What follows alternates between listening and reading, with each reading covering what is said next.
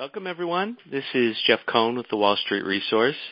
Joining me is Arjan Haverhals. He's the CEO of Milestone Scientific. Good morning, Arjan. Good morning, Jeff. So, for those that aren't familiar with Milestone, can you give us uh, just a quick overview of the company? Yes, absolutely. Pleasure doing so. Uh, Milestone Scientific is a typical research and development company in the field of computer-controlled injection technology. Um, we have invented the space of computer-controlled injection technology, and what it does allows us to do is administer the drug below the patient's pain threshold uh, through a technology uh, that we have patented, uh, the dynamic pressure sensing technology, Uh, which means that we know exactly uh, where the tip of the needle is uh, whilst you administer a drug in the dental industry, or whilst you are using the technology for needle placement and verification in epidural procedures during labor and delivery. The key factor is that when it is related to drug delivery, that we control the flow Uh, of the injection uh, by measuring uh, in real time any pressure feedback at the tip of the needle, which makes our injections precise, effective, and virtually painless. Um, like I said, the company started more than two decades ago in the dental industry or the dental market segment. We have an installed base of 20,000 instruments, and we have done more uh, than about 100 million injections uh, with our technology through all these years. And we decided that after being successful in the dental uh, market, we wanted to enter the medical market, in particular then the epidural market in labor and delivery. Not so much because of the addressable market size, which is about $5 billion, but moreover, Uh, the belief that uh, we could solve the problems that are associated uh, with performing these epidural procedures during labor and delivery. Um, 4 million births on an annual basis in the United States, 2.4 million epidural procedures out of these 4 million. These procedures are, like I said, associated with risk factors. 4.5%-5% of all these uh, procedures performed uh, show uh, the risk factors expressed in severe migraine, um, paralysis, or even mortality. And with our technology, we have been able to document and demonstrate that we can reduce costs significantly when our technology is used compared to the current standard of care, which is nothing more than the hypodermic syringe out of 1860, Uh, which was later then positioned in the medical segment as the loss of resistance technique. Um, that is a very manual, subjective method, the uh, loss of resistance technique. Uh, it takes about two years, up to 90 procedures for a resident to become profound and confident in this loss of resistance technique. Uh, we have been able to show uh, in a study that was conducted at the University uh, in Miami, Florida, that we reduce those 90 procedures to two procedures, um, and the two years to two days. So again, we are able to shorten the training cycle, the education cycle, thus saving cost. Uh and last but not least, um, these procedures are also associated with litigation costs, which are estimated to be uh, around $300,000 uh, per case. Okay. So you actually answered a bunch of my questions there, but I do have some more. So the company, as you mentioned, has been around a long time, but you're relatively new in the CEO role. What mm-hmm. attracted you uh, to the position, where did you see that you know, this is the time for for faster growth? Yeah. Now, what attracted me in the company, uh, you know, my track record, I'm uh a little bit about myself. I've more than 30 years experience in the medical healthcare and the dental healthcare. I've worked for several companies, had my own company as well in dental. Uh, at the end of my uh, corporate career, I was working for uh, the number one leading company in dental, which was Straumann, Institut Straumann. I've had positions in Europe. And then in the last 10 years, I've been working in the United States.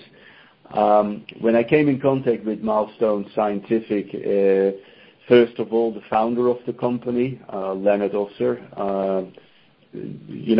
impressed me uh, a lot in in terms of uh, his philosophy, his strategies, and how he had founded uh, the company, and how he also has further helped the company grow. Um, I also will say that the technology um, that they were having and being in the dental field and the growth opportunity of the company in this market segment was very appealing to me.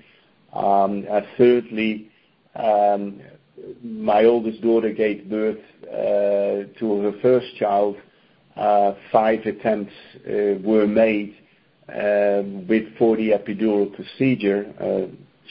She did not use, or I was not involved with the company at that time, and having access to our technology.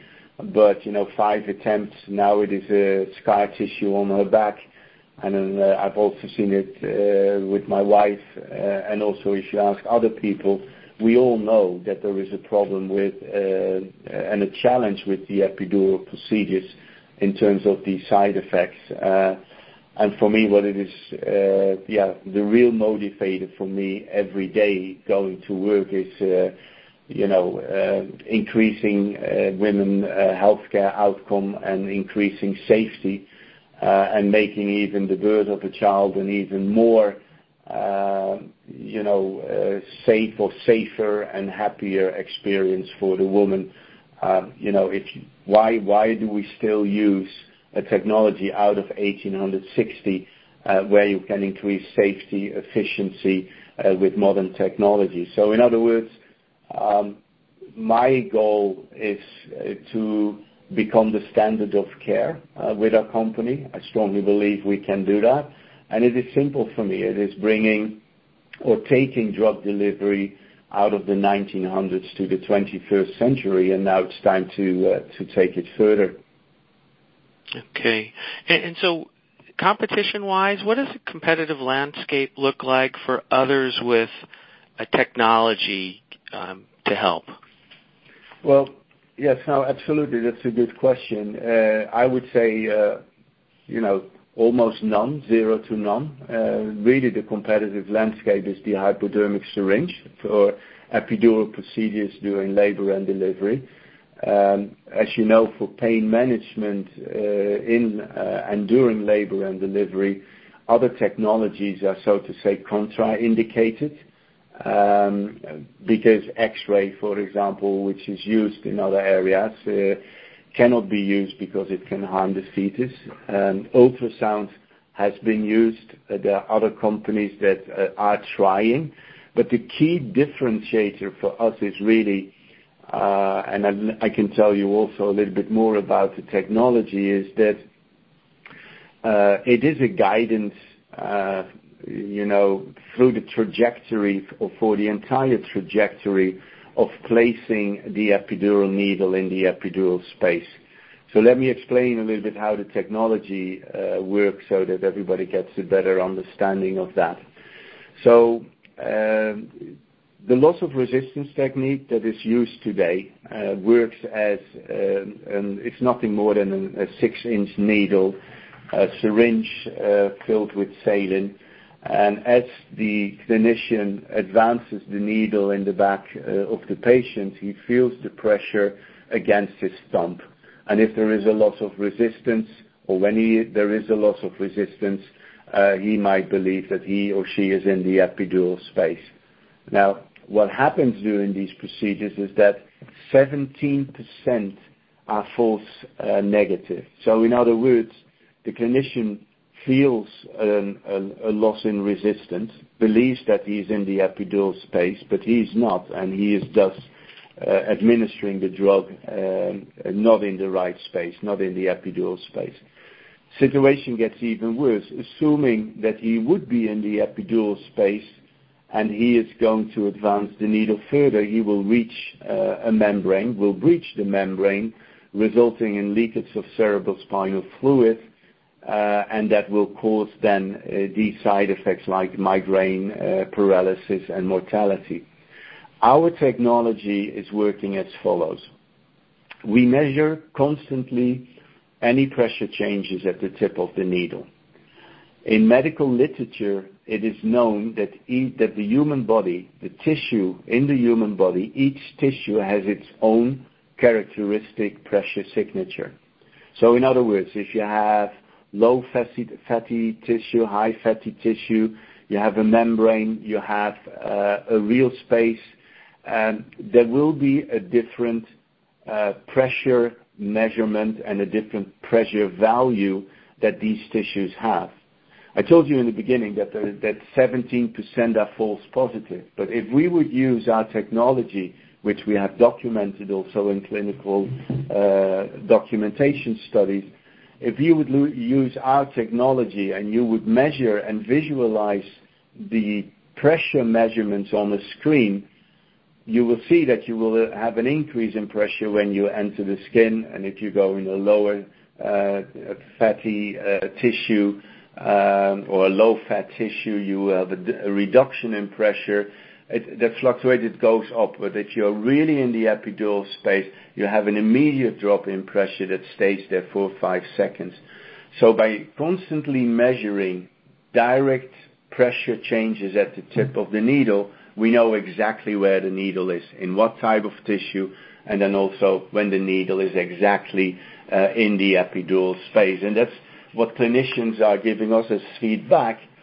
Um, they like it uh, because it tells them exactly when to stop uh, the procedure. Okay. So if I have this right, your device is a platform, not just a single um, target, and with the low-hanging mm-hmm. fruit being dental and epidural. Is that correct?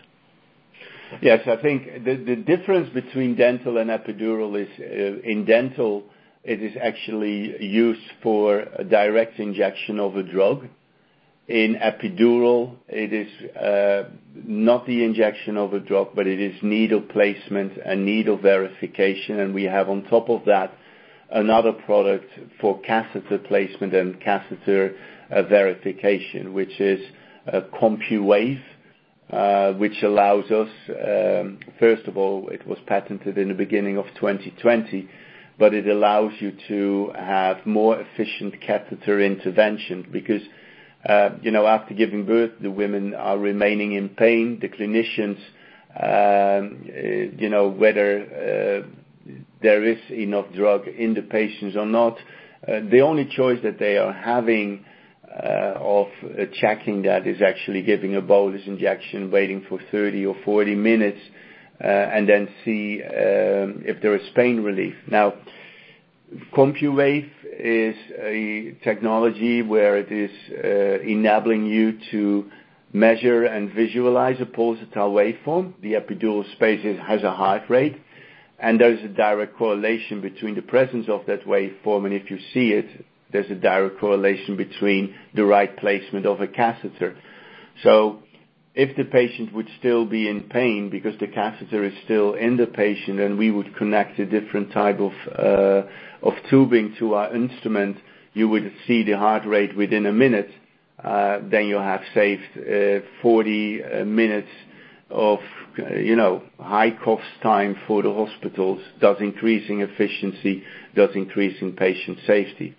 So that's the dental and epidural. To your point, yes, absolutely. We are not a typical dental or a typical epidural company. Wherever the hypodermic syringe is used, our technology could potentially apply, and that's the reason why we look into other areas, thereby broadening our platform like uh, Botox for cosmetic medicine injections, uh, peripheral nerve block, intra-articular a peripheral nerve block is actually a market uh, larger than the epidural market for labor and delivery. Uh and and yeah, we can do that because our company is also in a very healthy financial uh situation. We do not have any debts. Um at the end of the second quarter, we had $16 million cash at hand. So we have all the means to further build on our company in terms of um you know hiring and attracting the right talent. So we are increasing our sales force in the medical business. Um, we are uh, investing in the right marketing and sales activities, and also we are also broadening our research and development, i.e., uh, broadening our indications where our technology can be used. Okay. And in terms of your technology, is it protected IP-wise? Yes, it is protected. So we have several patents. We have the dynamic pressure sensing technology, that is one. Uh we have the CompuWave, uh, which is what I explained, the um uh the measurement or the visualization of the pulsatile waveform in the epidural space. We have a patent on the consumables, uh because the consumables, we use the razor razor blade model from a business model point of view. Um, uh, and um, the consumables uh, are using what I always call a so-called military engraved chip. Uh, that was also the patent was granted to us last year, thereby avoiding any copycats of the consumables. And I think what is important from a financial and a business point of view, we use the razor razor blade model. I mentioned also that I strongly believe that we can become the standard of care. Now, if the standard of care would be the equivalent of 2 million procedures combined with the high profit margins on our consumables in the high 60%, uh that would be result in a net profit of $80 million for the company on the consumables alone on an annual basis. I think that's a very compelling uh, proposition for investors and financial institutions. Okay. And in terms of other indications, what's the regulatory pathway? Do you have to do additional FDA studies? No, it depends. Uh you know, as a rule of thumb, uh, in general, uh, yes. So let me explain to you the regulatory um, situation. All our products are uh, approved in uh, both dental and medical, uh, 510 approval, CE mark approval. For the dental business, we are in um, about 60 countries worldwide. In medical, we are in that early commercialization stage. Um so yes, a new indication, um, as we have the lumbar epidural indication, that's what you use as a reference point. Um and uh if we would go into the thoracic indication or the cervical indication, then you have to do additional uh you know, scientific clinical studies, but not not to the very high extent with hundreds of patients to prove that. That's not the case. Also for peripheral nerve block, uh, that would uh, also be a need for doing additional clinical studies. But on the other hand, of course, it's part of the development work uh, that you have to do to be able to file for a 510 approval. Okay. And you'd mentioned you're in 60 countries. I read recently that you picked up some additional. Um, are you in all the countries that you want to be now? For medical, absolutely not. Um, uh, for dental, I would say, yeah, we have a good presence, but you know how it is with uh, being present in these different uh, countries. I'm a very ambitious person. Um and for me, I also also look upon the distributors as a partnership. Uh but the way of managing distributors is, of course, also as having your own sales team. So my focus always is uh to make existing distributors better or uh to uh make from non-performers performers, or sometimes taking additional measures by adding distributors, uh thereby growing the business in the individual countries and also entering new markets. We still have in dental a couple of markets where I want to be that we're currently not in, uh but where we are preparing the market entrance for. Like for example, these are larger markets like Brazil or India or Mexico, um which completely needs a different approach than what we would do in other markets from a pricing point of view as well. But in the medical uh, market, you know, there's definitely a need for adding uh distributors. We have our own direct sales force in the United States. We have now distributors in in Italy, Switzerland, Slovenia, United Arab Emirates, and Canada. Uh but definitely I want to have a number of distributors added to that, in particular in the German market. Okay. And then how much does the product cost? Yeah. So um list price of the of the product, of the instrument is $25,000. Now it depends whether it's sold through a distributor or direct to the hospitals. Um the price to the end user, let me put it in this way, uh is everything between $10,000 and $14,995, dependent on country, dependent on which sales channel. Um and then also from an end user point of view, the list price on the disposables per per patient is $100. The in-market price is around $100. Um and there again, you know, depending on the country and the type of distributor, that can be lower. Um and the consumable price is also dependent on whether the hospital is buying lease financing or gets the instrument free of charge as part of a loaner agreement. So if there would be a loaner agreement, Uh, then we would like to have the hospitals to commit to a minimum volume on an annual basis uh, versus a premium price. So uh yeah, that's that's uh, I think the business model that we choose.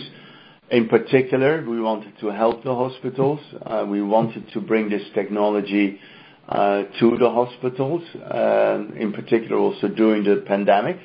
At that time, all the capital equipment budgets were frozen, that was the reason why we offered uh yeah the loan agreements to the hospitals. So uh in other words, if the if the uh hospitals are loaning the agreements, the or the sorry the instrument, then it will be closer to north of the $100. Uh if it's if they buy the equipment, then they will be have a per unit price below the $100. And everything needs to be offset against uh, uh you know the savings that you make as a hospital per procedure. We uh, in an independent study, it was uh, concluded that um, when our technology is used, the hospital could save $504 per patient compared to the loss of resistance technique. So uh you know the disposable cost needs to be offset by the savings uh, that the hospitals are making by using our system. Okay. And then are you making this system yourself or is it outsourced? Uh it is outsourced.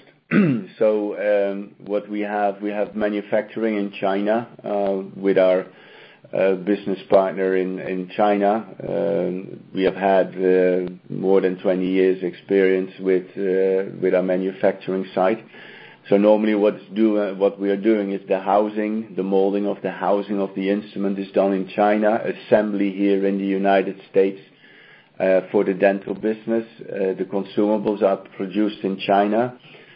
For the medical business, it's a little bit different because, as we are in the early commercialization stage, and we just came out directly of the product development cycle, of course, there it is important that you have, for the lower uh low run production volume runs, that you are having a partner close by. So that's that's what we did. Uh so we still have um a manufacturer or an assembly uh partner here in the U.S. and also do uh the assembly uh of the consumables here in the U.S., and then afterwards, we, we also going to move that to uh to China. Absolutely. Okay. And can you touch on the revenue model? It sounds like you have a few, but what do you mainly use as a revenue model, and what are what do margins look like on the device and consumables? The revenue model is for both dental and medical. It's the same. It's the razor razor blades. So you have the capital equipment and then the recurrent revenues on the uh on the consumables. Dental capital equipment is definitely priced lower than the medical equipment. But what is identical with both businesses is that we enjoy the same profit margins, both on the instruments and the consumables, well above the 60%. So you're not just giving away the razor, you you have a margin on that as well? No. No no no no. The uh the razor we are not just giving away. Like I said, we did that initially to help the hospitals.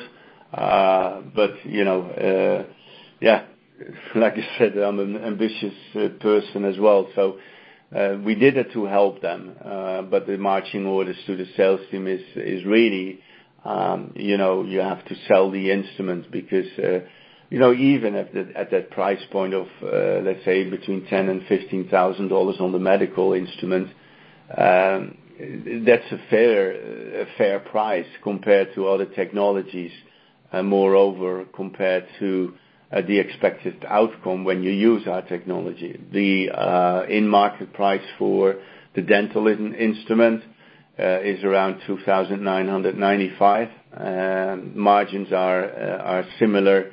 Uh you know, that's then the in-market price, so you have to uh to take away the markup that the dental distributor is taking, but it's still within the 60% profit margin range for the company. Okay.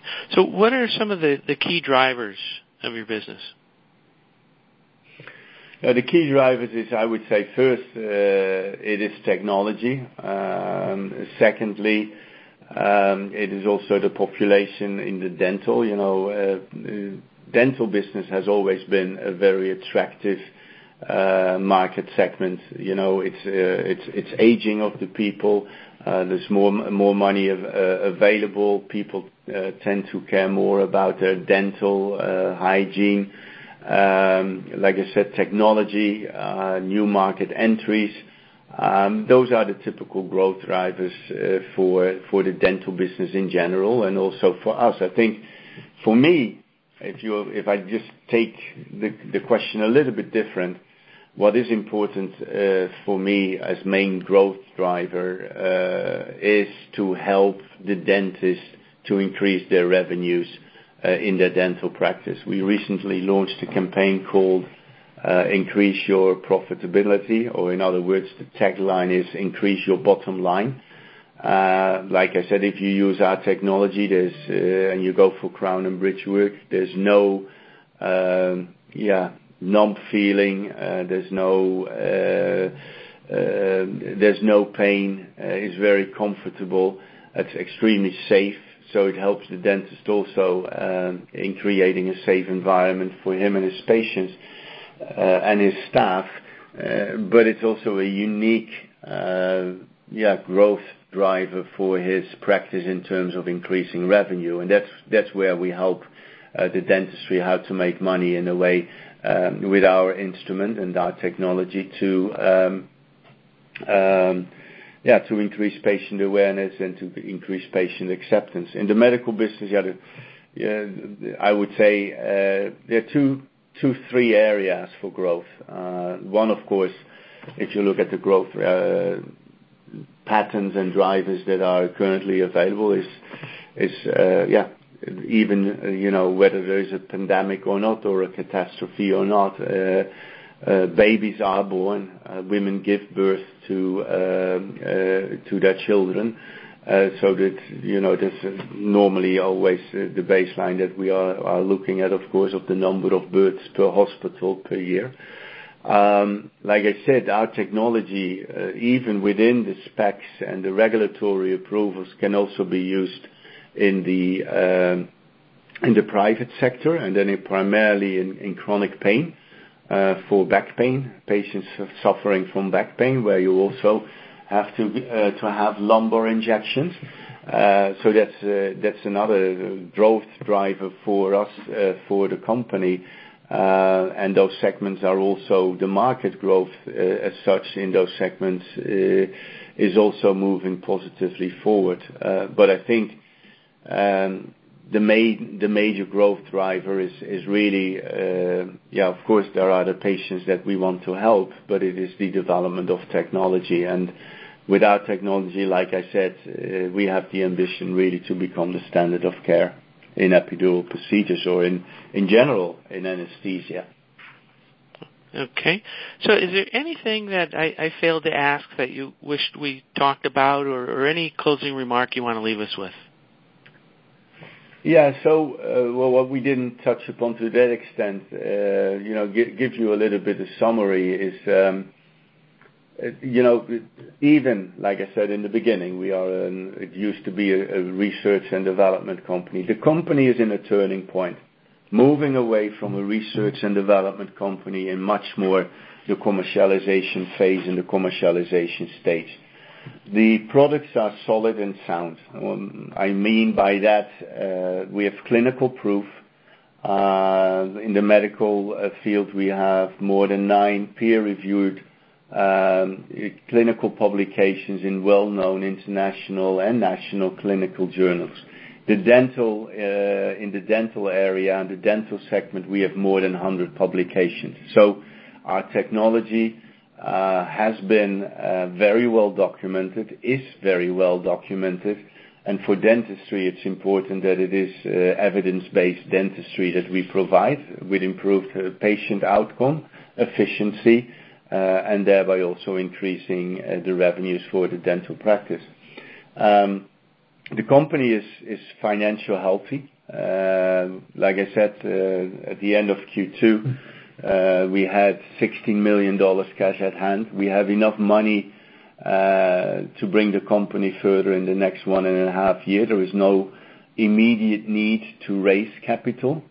Um I think also from a financial perspective, there's a very compelling value proposition in the terms of using the business model resulting in $80 million net profit Uh, for the company on an annual basis uh, when we really become the standard of care, which is, like I said, which is our uh, our goal and which is our aim.